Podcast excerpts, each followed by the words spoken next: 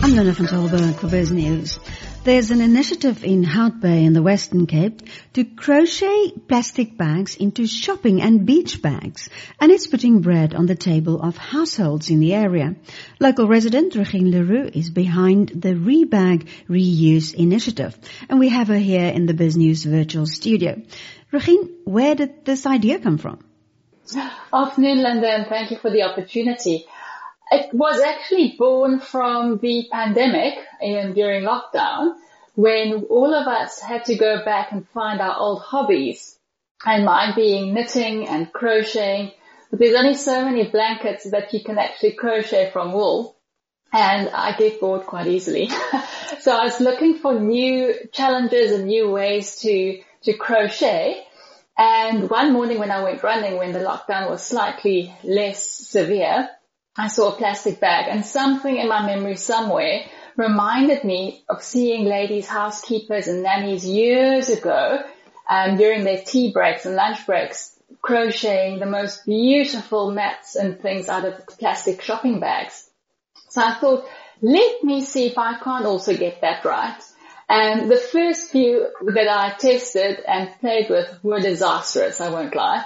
But again, being up for a challenge, I found a way of cutting the bags into strips and lo and behold it worked. It was very, very exciting to see how the, the plastic got transformed into another plastic bag. Um, I've actually started off with shopping bags and that's still one of the key ranges that we have at the moment.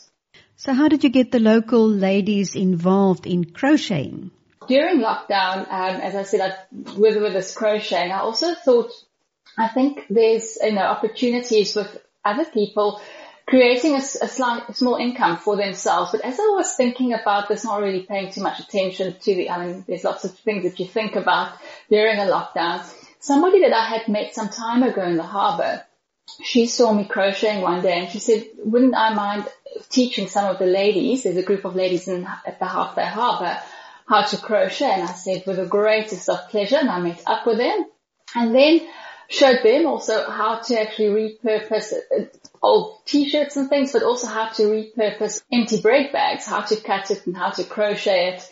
And it was just wonderful to see the excitement that these ladies had with, with being able to transform plastic into different products as well. And that's where it slowly but surely started. And one of the key things when it comes to crocheting, it can be so frustrating while you're busy crocheting something and your material's finished. So what you have now got three ladies that actually help to cut the plastic. So any soft, clean plastic, they cut into the beautiful strips for us and then we can repurpose that into different products. So what is the stories of the ladies involved and how did this change their income? These ladies just inspire me on a daily basis and I just have so many le- lessons I learned from them. They're just incredible. The first one is Seta Adams. She lives in the harbour and she hadn't been employed for three years and her cousin actually was one of the ladies that got me involved initially. And when I asked Maureen, who was a lady, who can, who can perhaps cut this for us, she told me about Seta. Now Seta didn't really know that she was being signed up for this. So she got these plastic bags to cut and she said to me the other day, you know what, I had such a dim view when Maureen asked me to cut this for me, uh, to cut the plastic. But you know what, I thought, oh, let me just do it. And then when she got paid that first time after cutting the plastic and realizing for the first time in three years, tonight she can actually go and buy bread for the family and not be dependent on a SASSA grant. It was just this moment of realizing there's more to it. And then also just seeing this, her self-confidence to grow as she got more plastic to cut, uh, getting out of her shell. And she's now being full-time employed as well. So, um, she's not cutting for us at the moment, but it's just wonderful to see the growth of, of Seta and how she's grown. But the other day, and the other story I'd love to share with you is of Jane Hoffman. Mm-hmm. She's also a lady from the harbour and mm-hmm. she's a grandmother of two. And she very proudly shared with me the other day that her granddaughter has just finished matric, grade 12. And she is so happy that she's now going to go, Jane's going to go and buy some data for her, her granddaughter so that she can go and apply to nursing colleges. And often we think it's just an empty piece of plastic bread bag that you throw away. It's a piece of rubbish. But repurposing it into another product, another bag, it's helping these ladies to be able to buy essentials, to be able to put bread on the table. And it's not just a piece of waste. So ultimately we're also keeping it from the landfill, from our oceans. There's just so many different aspects of this project that it's touching. Yeah, because it's plastic, it's strong and it will last. It's so durable. Somebody told me the other day, they didn't actually realize how durable it is. And a massive mine that I made for myself, I intended to use it as a shopping bag. I actually use it for everything.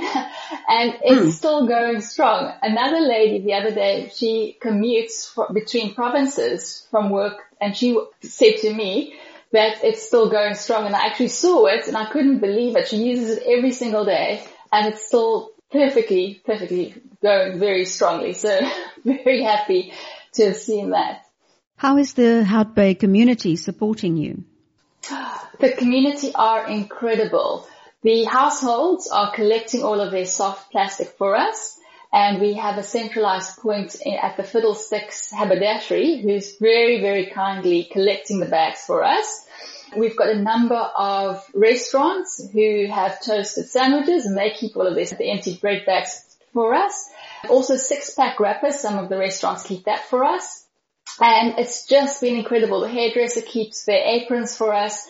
And even in Woodstock, the neighborhood old age home, they have a feeding scheme and they keep all of their bread bags for us. So they're also actually a beneficiary of sales of our bags. So whenever we sell a bag, a percentage goes to a lady that crochets it, who cuts it, and to a local charity. And NOAH is one of the recipients of the funds that come through from the sales.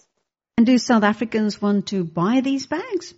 They are incredibly supportive.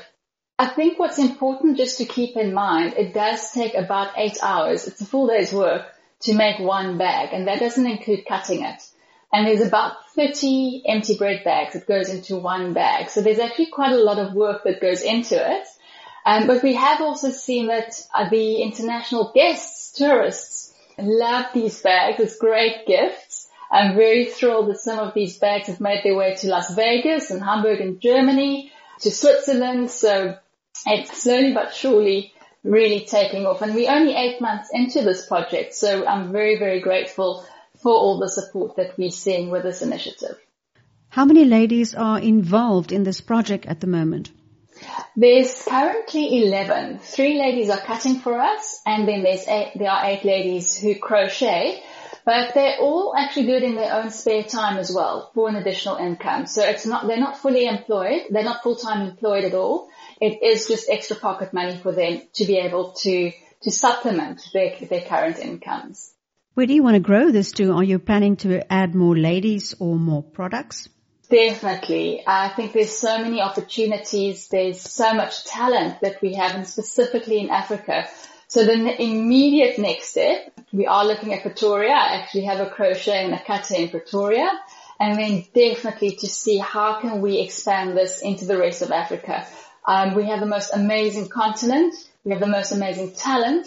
And it's definitely one of those big, hairy, audacious goals of expanding it. But first want to make sure that I get it right, that we get the pilot right here in Hout Bay.